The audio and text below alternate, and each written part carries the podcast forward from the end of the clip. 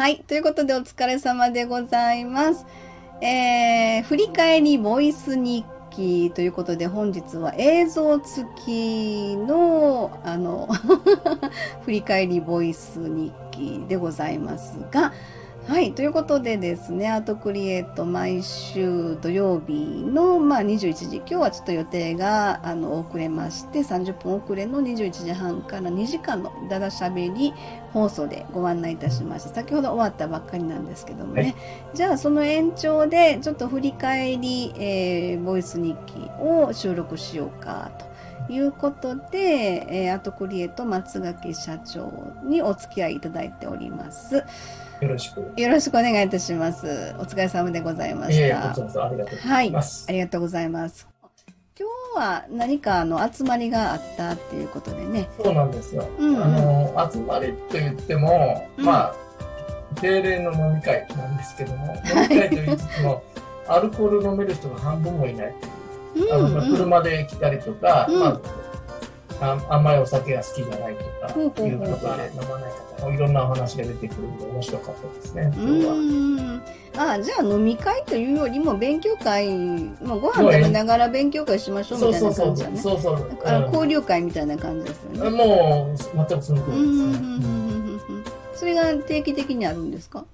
2ヶ月に1回あるんですけどもちゃんと勉強会は勉強会でちゃんとその、うん。いあの会議室なところに集まってテーマを決めて話をしていくっていうことは、あーうん生き方懇談会っていうのもあるんですけど、へーあのとってはかなりスピリチュアルと言われる分野が突っ込んだ話があるんあですね。なるほどね。うんあでもスピリチュアルについてそういう権威のあるか先生たちが真面目に取り組んで話してるっていう、うん、そこは面白そうですよね。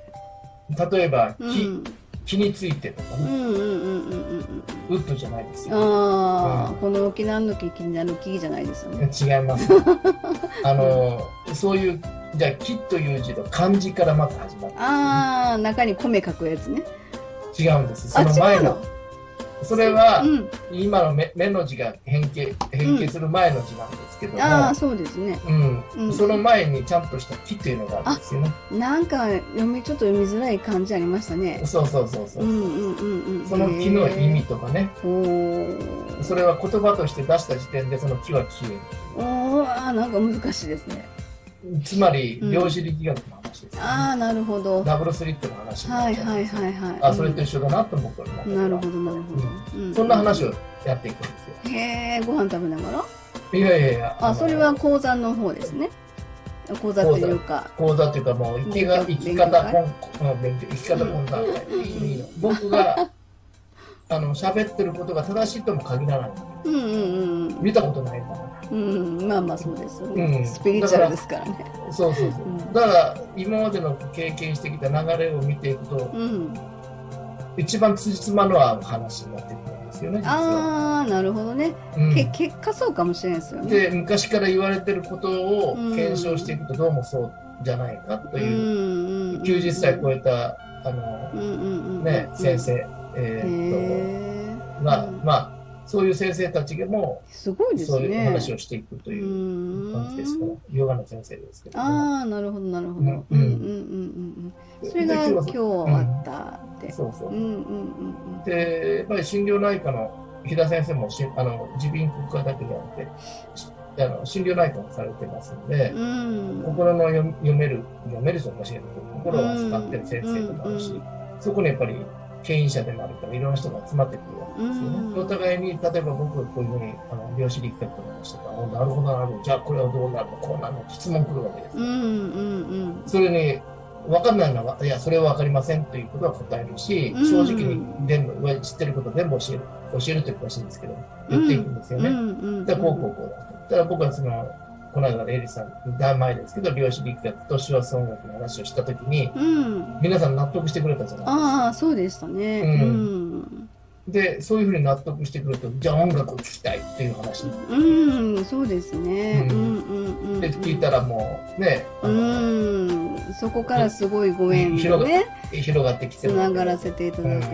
うん。本当にででそういう話をしていって、うん。いたいたで今日飲み会やりました。新しい人が45人来ました。で自己紹介しましょうということでうん。自己紹介していくんですけども、うん。その入ってきた方もお医者さんとボディービルダーと、へえーとメンタルヘルスの方おと、ーそれから資金調達の人ね。資金調達の人って何？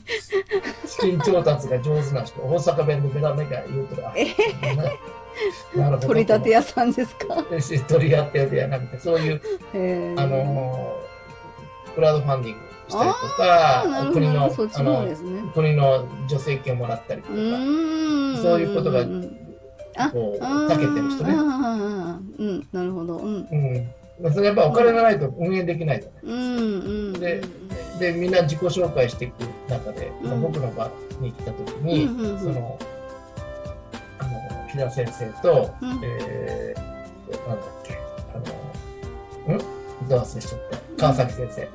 川崎先生が、ははははは。うん。あの、僕が立った時に、あ、松江さんはすごい人だから、人、すごい人だから、すごい人だからって、しきりに言ってくれたんですよ。川崎先生が？そうそう。こはあの人はすごい人だから、すごい人だからって。何がすごいんややろ？そうそうそう。何が、僕は僕の隣におったんですよ、加藤君がね。うん何がす、え、何がすごいんですか、私って。よくわからんとか言いながら喋って、うんあの、僕は二つの仕事をしてます。一つは、その、ぎあの、技術士を持って、あの建設の仕事をやってます。うんうんうんで、あと、6割はうん今の僕の会社のアートクリエイトという会社を営んでて、うんこうこうこうやって、基本仕事音楽をやってて、こうこうこうっていうことをうんで診療的なことをやってますけども、別にお医者ではないですと。臨床心理と、そのメンタルヘルスの方の仕事をやってますということをね、話をしたって、で、そこにベースのあるものが音楽ですといううん話をして、うんやうん。っぱ質問が、あ来るんだ。うん、あはんはんは。んうん。ね。どどんな質問？ヒップのね、その話でヒップのやってるんですか？だって、おおそそそこに入ったんですね。うんそっちに入ってうんきて、うんうんで、前世療法がどうのこうのってうんいう話うん前世療法ですかだからその前世からどうのこうのとか、あの前世療法といったら前世のことを見てどうのこうのという言われる方がおるけども、うんうん。本当に見ていくと、それが前世かどうかというのはちょっと疑問なんですっていうふうに言いました。なるほどね。うん自分の潜在意識の中を除いている場合があるんで、うんうんうん。前世を見に行ってるんだけども、自分はその奥まで行けず、自分の過去のこと、もうちょっとしたらその生まれる寸前のところのうん意識を持ってきてる場合がありますと。ああそこは見極めるが大事です。自分うのん潜在意識を読み取る場合があります。うんうんうんうん欲望のね。うんうんうんでだから、そこは何とも言えないんです。だけど本当の潜在入ったら分かる、ああ潜在意識がなか前世の世界に入ると、やっぱり分かりますと。現代意識の中を見てるのか、奥に入っているのかは、あの受け答えしていけば分かります。うんうんああだけど、それはどっちでもいいんですっていうか、うん。どっちかというと、うん。でそこから学ぶメッセージがその人に言葉ですからってうん。言ってね。う。んうんで、その人が前世ということであれば、もう前世でいいんですよ。そうですよね。うん。うんそれは違いますとも言う必要がそうそうそうそうそう。うん一番大事なのはその人からもらうメッセージです。うんうんうんそのメッセージで答えが出てきますよという話をしたうんそうです回ですね。その中で話をしていくと、そのクライアントさんとの中に、どうしても固定概念を、例えば何とかうつですとか、いろんな病気ですって言ったら、うつはこういう症状だから、こうこうこういうストーリーを作っていきますよねっていう、そうですねっていう。そこに騙されると厄介なことになります。あちゃんと言葉の端々とかいろんなことを見極めていかないとうん見違えることがありますよねって言ったら、以前私はあの先輩のお医者さんにあのお医者さんに言われました。うん病気ということに騙されちゃいかん。ああなるほど。またそれも奥深いですよね。そうそうそう。病気だということにこう振り回されたらいか。ん。なるほどです見えるところが、そうですね。うん。病気っていうのは気の病ですから、うん。そこの気というのは読み間違えると大きな違いになりますよね。うんうんうん。ああ、そういうことですよね。っていう話になって、すごいですね。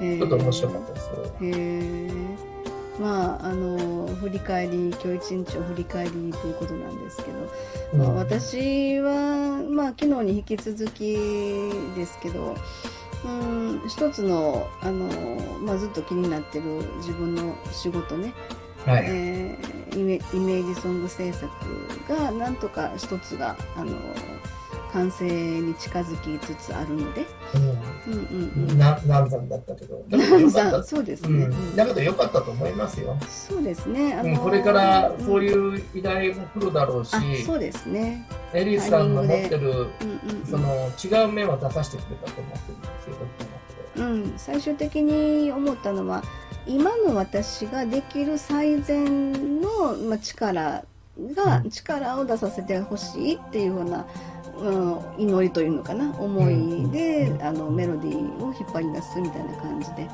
できたのであじゃああの今の私の最善で表現できたができたからあ、まあ、それで私はあの納得しようというふうな感じかな。あの未完である不満足というか、うんうんうん満足あのこうなんていうんだろう自分が満足することってないじゃないですか。で結局未完で終わって次のステップ行って未完で終わって次にステップ行くっていう、まあ、あのもうあの FB にも書いたんですけども、未完であることの美しさってあると思ってるんですよ、僕は。要は輝くというかな、その美しいというか次のもう未完でいいやということで、もうそこで諦めるんだったら違うけど、う。ん未完である悔しさがある、だからこそ美しいというかはそうですね。エリーさんが今回いろいろ突っかかって、いろんなことをこうやって作り変えさせてくださいという言ったことの時点で、美しいと思うんですよ、それが。ああ、ありがとうございます。だから。そうですね。自分の中で納得しなかった、そこはあの変にやっぱりこう職人魂じゃないですけど、そこに関してはすごい頑固なところがやっぱあるので。自分が納得できる作品をしっかりと形にしたいっていうふうにましてや今回ちょっとグリーフというねうん。あの大事な方が亡くなられた時の、まあ、喪失感に対してのあの癒しの音楽っていうことですのでそこはものすごいあの大事なテーマをいただいたなっていうふうな感じでね。まあ今までやった音楽的にそのお客さんに提供していった音楽とはうん。一味も二味も違うけど、になってるしね。うん。あの相関差っていうのはないわけじゃないですか。語りうん語りかけになってるそう本当それあごめんなさい、うん。あのそれがヒントになりますね。うん。あのでやっぱりそういうりかける感じ。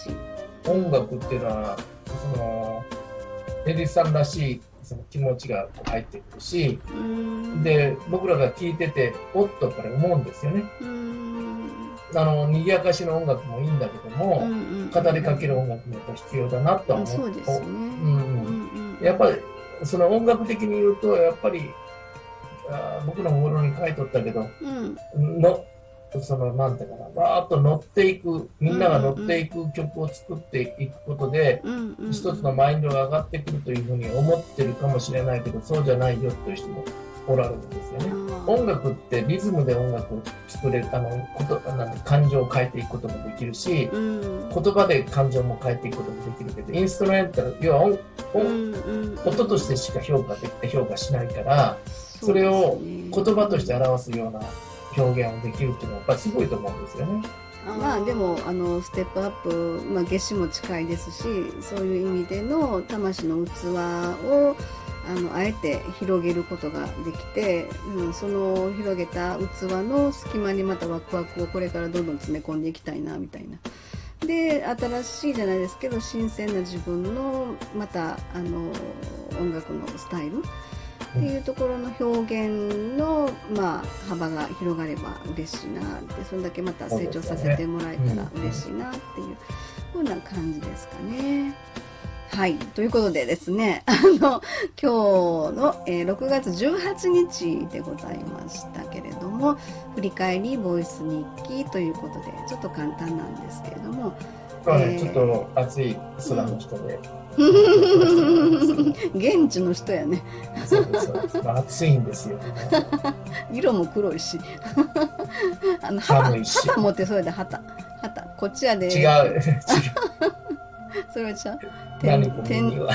添乗員さんみたいなちゃいまがな。